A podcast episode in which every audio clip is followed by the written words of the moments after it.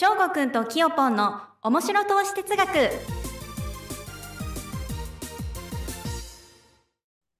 皆さん、こんにちは。FX ラジオ、翔吾くんきよぽんの面白投資哲学。翔吾くん、今週もよろしくお願いします。はい、よろしくお願いします。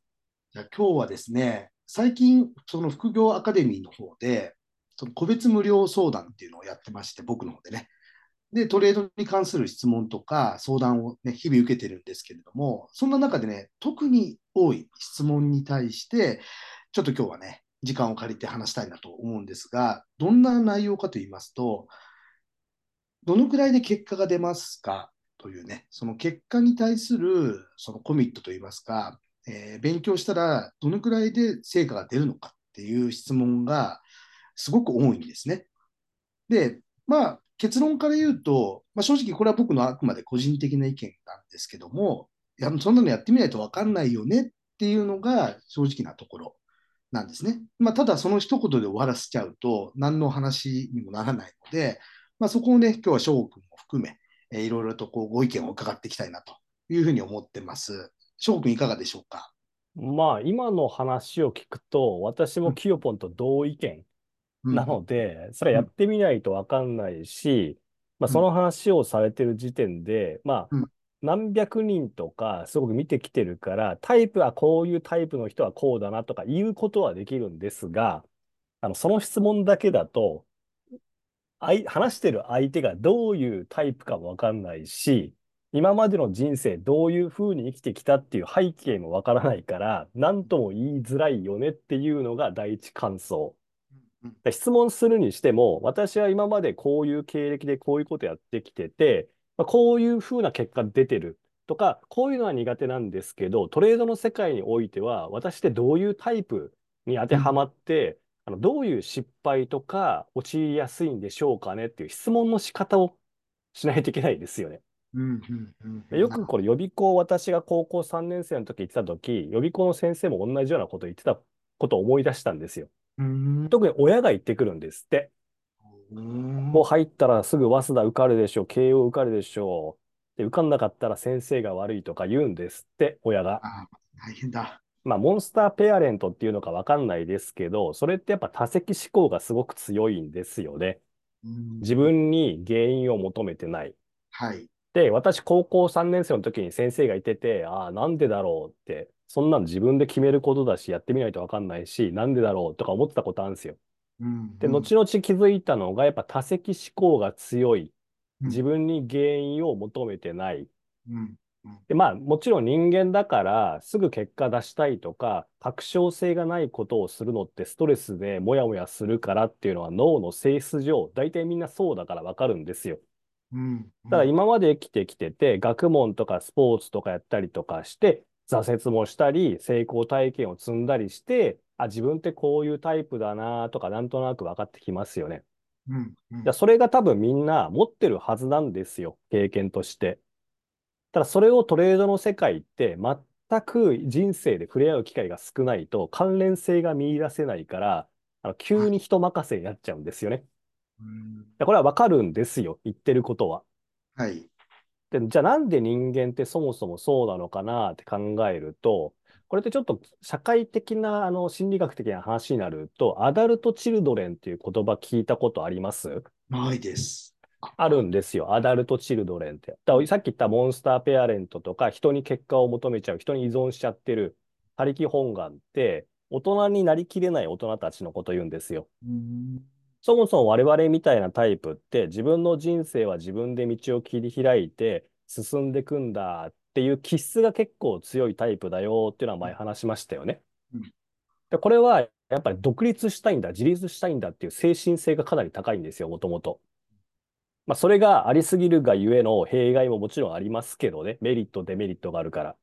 でもそれがあんまりにもない環境で育ちすぎると、結局親から言われたことをずっと従ってきてました。学校の先生に言われることをうまくやってきてきました。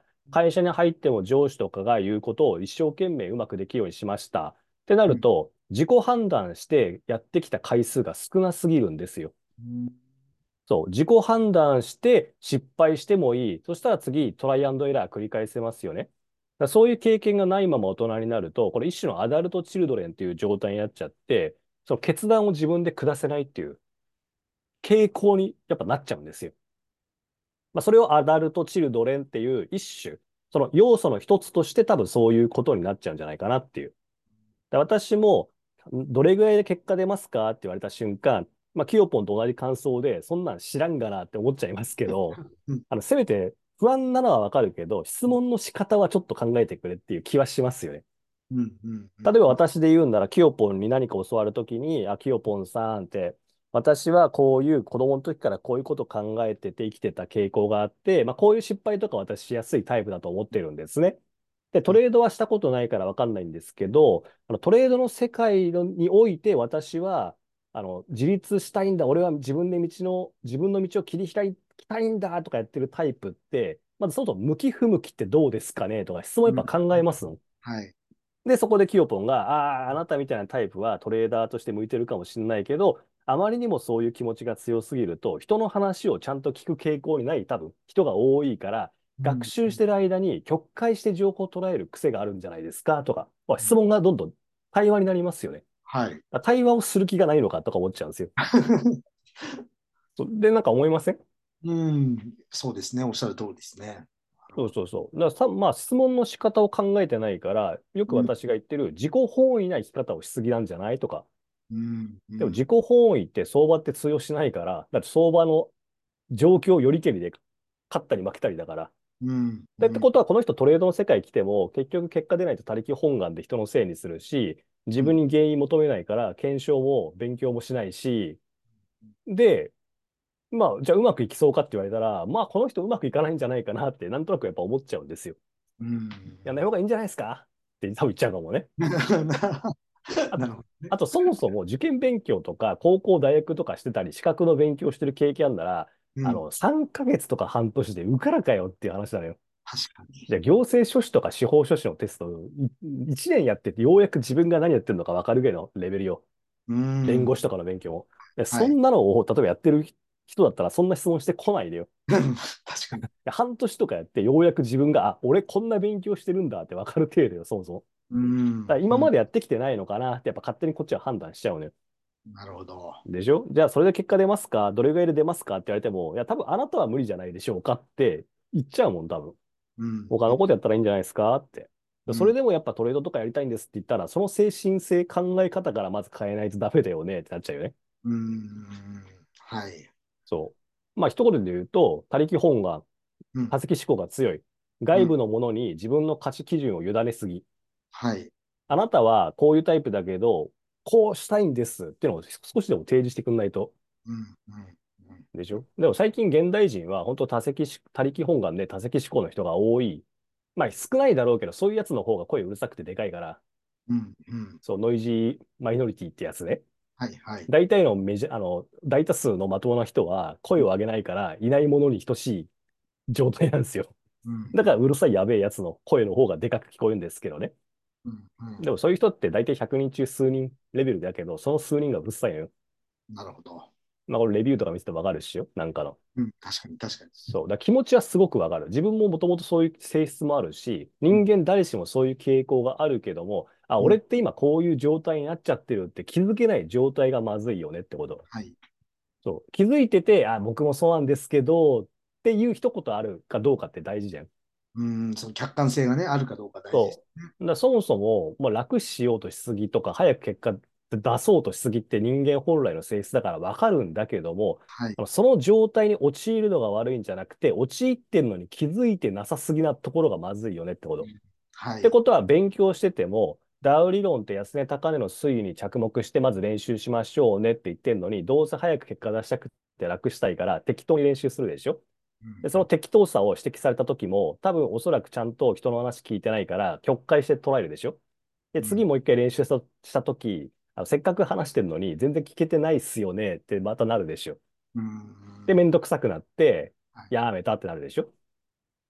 まあ結果出ないんじゃない？それで結果出るのってなんかある？そもそも。うんそんなので。うん。ないですね。まああるかもしれないけど、まあ大多数の物事を多分結果出なそうですよね。うん。うん。それをいい年こいた大人が言っちゃダメだと私は思ってるんですよ。だって自分の人生に責任を持つのが大人でしょ？まあ、大人の定義もいろいろあると思うけどね。うんそう。だからそれを感じでトレードの世界は、まあ、だ、まあ、十中八九向いてないよね。うん、うん、うん、うん。そう。だから向いてる A だから B だよね。これうまくやってねって言われて、うまくできる人もいるから。だからそこ、はいそこに向いてるとこ行ったら、うん、どんなに頭が良くて能力高い人でも向き不向きがあるから。で、どんなに自分が俺できないんだと思ってても、向いてるものって絶対あるから。うんだから例えばヤンキー、ヤンキー？すげえ待ってんな。中卒で。会社を起こしてうまくいってる人も、まあ、少なからずいますよね。うん、で、そういう人たちってマインドが違うんですよ。はい。いわゆる自分の人生は自分で決めていくんだっていうマインドがすごいあるし、ただ生きりすぎてるから人の話うまく聞かないよね。だどっかで失敗するよねって傾向あるんだ、やっぱそういう会社を追いかけてると。はい、はい。自己承認欲求も強すぎて、うんお水のとこ行って、まあ派手な遊びして、結局会社経営傾いてるとかよく聞く話なんで、うん、そう、短い私も見てきましたから、そういう人たち。うんだからまあある種傾向はあるけども、自分がじゃあどこに向いてるのかをよく考えましょうっていう。そのためにも時間はかかるけどね。あ、はい。でそこまでだって自分のこと問い、まあ、と問いかけてやるのも時間かかるし、今目先のことやることいっぱいあるから、そんな暇ないじゃないですか。うん、だから若い時にやってないとなかなか時間ってないんですよ、そういうこと。だから、こうしなさい、ああしなさい、お前のために言ってんだとかいうこと聞いてきてたら、考える癖がないから、大人になって急に考えなさいって言われても、ちょっと難しいよね。うん、うんで、も、そういう風になってんだから、それを受け入れてやんなきゃ。かうん人間、まあ、いくつになっても変わるっていうのは僕は嘘だと思ってますけど、まあ、多少は変われるんでうん、で、それすらしたくないんだったら、もう諦めたら、うん、うん、そっちの方が楽だから。うん諦めるっていうのも別に悪いことじゃないから、はい楽になるしね。うん私も人生で諦めたこといっぱいありますよ。できないこといっぱいあるし。うん楽になりましたよ。うんだからできないことをあえてやんない。できることに集中するってなりましたし。今から私が例えば音楽家になりたいからとか言ったって、もう100%無理よ、ほぼ。そこは、うんピーターパン症候群じゃダメだから。ね、恋する乙女の女子中学生じゃダメなのよ、いつまでも。ね。だから俺はもうこれできねえから、できる人は応援して、ありがたくその演奏を聞かせてもらおうとか話を聞かせてもらおうって楽しいし、十分。だから自分ができることはやれやりたいからね。うんうんまあ、とか言って私ね、キヨポンが好きな話で、小野電電機の CM ソング、ああよく話出しますよね。三十数年間生きてて、俺は小野電電機の音がよく分かってなかったっていうのを知って、ショックを受けたっていう。でもなんでだろうって考えましたもん。うんあ、そっか、俺は、え、あの、ドレミファソラシドの音階がそもそも聞き分けられる耳がないんだなって気づいたんですよ。うんうん そう。で、小野電電機を YouTube で何回も聞いて、あの音程は取れるようになりました。うんただ、初めての曲聞くと、速攻わかんないんですよ。うんで、これはなんでかやっぱ考えたら、音階がわかんないんだなとは自分のことが分かったんですよ。はい。でなんで俺は音階を聞き分けられないのかっていうのをそこから考えましたもん。で、そういう、そう、まあ、そういう先生うんとかの話聞いて、音楽やってる人とかの話を聞くんですよ、僕。僕、はい音痴なんですけど、なんでかっていうと、多分こういう理由だと思うんですよとか提示するんです。ではいはい。まずそもそもドレミファソラシドを聞き分けられるためには何をしたらいいんでしょうかとは質問出てくるでしょ。うん、確かに。具で、そ体的。こから練習できるんじゃん。うんうん。まあうちの奥さんも音楽やってたから、絶対音感持ってるんですよ。まあ、で、すごい。聞いても本人答えられないの。うんだってできちゃうから。なるほど。わかんない。感覚がわかんないですそう、ね。わかんない感覚がわかんないの。だこの場合、できなかったけどできるようになった人から聞いた方が役には立つんだよね。うんうんうんで普段私も言ってますよね。トレード私はそこまで素質はなかったし、うまかったかもしれないけど、最終的に負けたってことは何かが足らなかったんですよね。うんで、それに気づいて、自覚できて、自分の問いかけして、キャッチできる情報を広げるためにアンテナを作った。で、自分の些細な感情の推移に気づけるように、自分にちすごく注目またするようにした。はい。だからトレードのことを教えられるようになったんですよ。うんうんで、最初からできる天才だったら多分聞いてもわかんないと思うよ。うんですよね。はい。で今みたいのは自分ができないな、俺こういうの下手くそだよな、嫌になっちゃうな、怖いな、とか思ってるところにまず気づかないといけないのよ。うんだったら、どれぐらいで結果出ますかとかいう、もうアホみたいな質問出てこないのよ。うんうんでしょ？はい。た確かに。そう。うんまあ、よくわかんないまた話しちゃったけど、まず己を知れってまずそういうことでしょ。そうですね。そう結果どれぐらい出ますか？知りません。人によります。早い人は数ヶ月。無理な人は3年ぐらいかかります。で、うん一種の提示はできるよ。はい。で、もっと言ってほしいなら言えるけどね。まあ、傷つくと思うけど。うん でもだって自分だってさ、結果出るまでマジで7年ぐらいかかってんだぜ。うんだったら3年なんか早い方でしょ。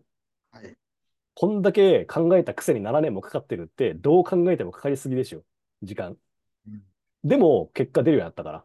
時間かけりゃできんの。でも、それまで苦痛なことは多い。じゃあ、あなたはその、アホみたいな質問をしてくる状態で、その苦痛に耐えられます？耐えられないよね。はいはい。ほら見ろ、結果出ねえだろ。まあ諦めちゃうでしょうね。そう。まあ、そういうとこだよ。わかるやつは、そんな質問してこない。うん。そもそも。で、それを、もう50、60の人が言ってくんなって話なの。うん。恥ずかしいから。うん。いや、10代、20代の小僧っ子が言うならわかるよ。はい。30過ぎだったらもう自分の顔に自分で責任持たなきゃいけないのよ、生きてて。はい。でしょ？うん。だってそんな質問しちゃダメなのよ。うん。私はこうやって今まで他人に依存して言われた通りやってきたんで、これからも行きたいんです。お願いしますって言うんならまだわかる。すがすがしいから。あ、はいそうなんですね。まあ人も、そういう人もいるからわかります。まあ、どこまでできるかわかんないですけど、でも最終的には自分でやるんですよとか言いますけどね。そう。ちょっと不安ですけどねって私はって。あうんなたを見るのは。うん。うん。でしょ？うん。うん。そこで無理して進めないもん、そりゃ。お互いにとって良くないから。はい。でマジでなんで俺いい年こいた大人が言ってくんのかなって、もうちょっと前も疑問だったのよ。うんなんで？って思ってたの。で、そういうことを考えたら、あアダルトチルドレンの一種なんだろうなと思ったの。うん。知らんよ。他のジャンルでは成功とか結果出してるのかもしれないけど、出してる人が言うセリフではないなと思うから、うん。急にどうしたっていう。前、井上尚弥選手の話しましたよね。はいあんだけの人が例えば急に来て、あの、どれぐらいで結果出ます？とか言いそうにないでしょ。言わないでしょうね。うん、だからもう分かるもんだからうん、質問で分かっちゃうのよ。うん。うん。まあちょっと僕がテンション上がってきちゃった。うん。まあ気持ちは分かる。みんな人間そういうもんだから。そういう。人間から変化して成長していきたいから、自分の足らないところを自覚したり、いいところを自覚したりってしていくもんでしょうん。うん。そう。だそういうことを一切してきてないのって思っちゃうのよ。してるでしょ多分少しは。まあ、そうですよね。無意識のうちにやってるはずなんですよね、皆さんね。そうそういうこねそこをもう一回思い出してよ。ちゃんと。うん。で、めんどくさいのも分かる。でもめんどくさいって言ってんなら結果出ないんだから、やめろ、そういうふぬけたこと言うの。でしょ？はい。だって、誰が、いや、僕こんな人生何にもね、努力してなくてこんなんですけど、むしろよろしければ付き合ってくれませんか？って、付き合うか、そんなやつと。俺は今までこうやって生きてきた。ね、うんこういうことを意識してやってきたんだ。で、あなたのためにこういうことをこれからもしたいと思うし、努力したいんです。だからよろしければ私と付き合ってくださいって言われた方がまだいいでしょ。うん、そうですね。対ちゃんと対話できそうだから、そいつ。うん。うん。俺はこういうやつだから、お前ついてこいってやつ、DV でそいつ絶対するぜ。発言でわかんの。そいつ絶対 DV 気質強そうだなとか。うん。で、私は、日々奥さんからダメ出しされすぎて、うんいいとかなってるんですけどね。まあ、それ言ってくれって言ってるから、言ってくんないと気づかないから。だからちゃんとほら、人の付き合い方も、そういうのにしても。で、僕が言うと奥さんすげえ綺麗ですよ。うんだから僕は言わないようにしてますけどね。5倍になって帰ってきちゃうから。世の、世のお父さんたちあるあるっすよね。うん。うん。そう。だから僕は言わ、あんま言わないようにする。言うと余計なこと言うから。で、うん自分に対しては、俺は男3人の真ん中の次男で、そもそも女っ気ない中育ってるから、マジで女のことは分かんねえまま来たと。うん。うん。まあ、付き合ってる彼女は学生時代ずっといたけど、うん最終的に泣かしてるってことは分かってないから泣かすのよ。で、自覚してんの？だから言ってねってちゃんと言ったんですよ。うん。言わないと分かんないから。あなたが思ってる5倍以上のこと言わないと、こっち自覚できませんとちゃんと言うのよ。で、そこでちゃんと対話が生まれるでしょ。はい。学習も一緒でしょ。ちゃんと取れ相場に対話しようとする意識があるのかっていう話なのよ。相手は何も言ってくんねえんだぜ。そうですね。言ってくんねえものから、ちゃんと自分がキャッチできるアンテナがあるのかって話なのよ。どれぐらいで結果出ますってやつが、そのアンテナあると思う。あるわけねえじゃん。はい。でしょ？人間関係も多分そうやってんじゃねえの？うん。うん。まあ私昔そうだったんですよ。だから言ってんだよ。そういうまさにドタイプだったから分かんないよ。マジでそういうやつだったから。だから友達少ないに決まってんじゃん。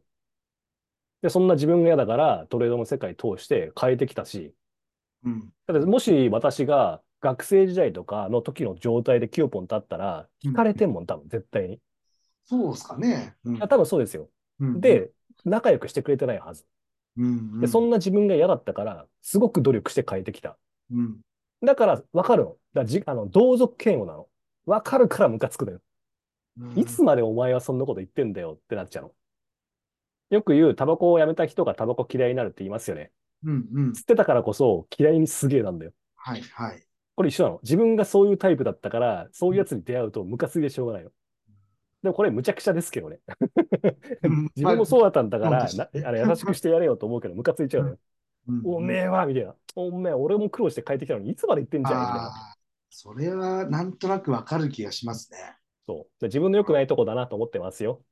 あ俺もできたんだからお前もできるべっていう、そうある種期待もあるんでしょうね。そうそうそうそう。うん。で、もし本当にこいつはもうどうせできねえしって思ってるやつって優しい言葉投げかけておしまいなのよ。うん。で、それって優しさとは俺は思わない。そうですね。まあ、ある種無関心ですそう、よね。無関心。無関心って愛がないから。うんうん。そう。なるほどね。うんうん怒ってくれてる人の方がいいよ。うんで僕もだって他のとこ行ってるとき怒ってもらってますもん。毎日奥さんにも怒られるしうん。で、期待があるから怒ってくれるわけじゃん。はい。で、それに応えたいから頑張りたいんだもん、こっちも。うんうん頑張るつもりもなかったら、言われたらムカつくだけじゃん。はい。でそこでムカつく程度じゃ、まだまだ小僧っ子じゃん。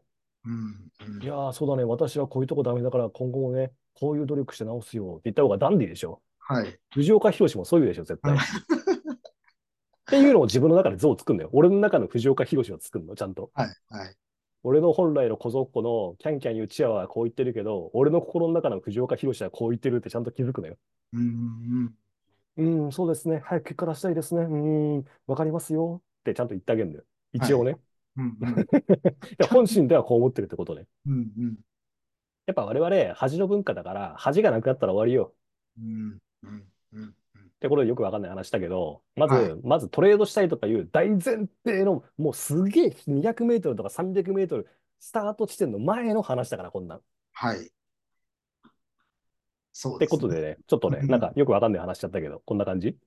まあ、ちょっとまとめると、結局時間はかかるという、年月はね、やっぱり自分のその不足している部分、足りない部分っていうものを把握するのにだけだって、それなりの年月はかかるよっていうところですかね。まずそもそも何かやったら10年かかるんだよ、普通は。うん、数ヶ月とかで言うんじゃねえっていう。うんあの、本当に武道とかの道場入ったら、あの、マジで切れられんぞっていう、そんな言ってたら。うんそう。まあ、今お客様商売が増えたから、どこ行ったところで、まあ、優しくしてくれるんだろうけど、それただのカモにされてるだけだから、うんうんちゃんと言ってくれる人のとこ行った方がいい。うんテニス、テニス学ぶ、音楽学ぶにしてもね。はい。そう。ってことで一つお願いします。はい。じゃあ今日はね、その結果を出すために、まあ、かかる年月は長いっていうことと、あとはその精神性みたいなね、非常に大事な話をしたと思います。じゃあ、翔くん、今週もありがとうございました。はい、ありがとうございました。じゃあ皆さんまた来週よろしくお願いします。それでは失礼いたします。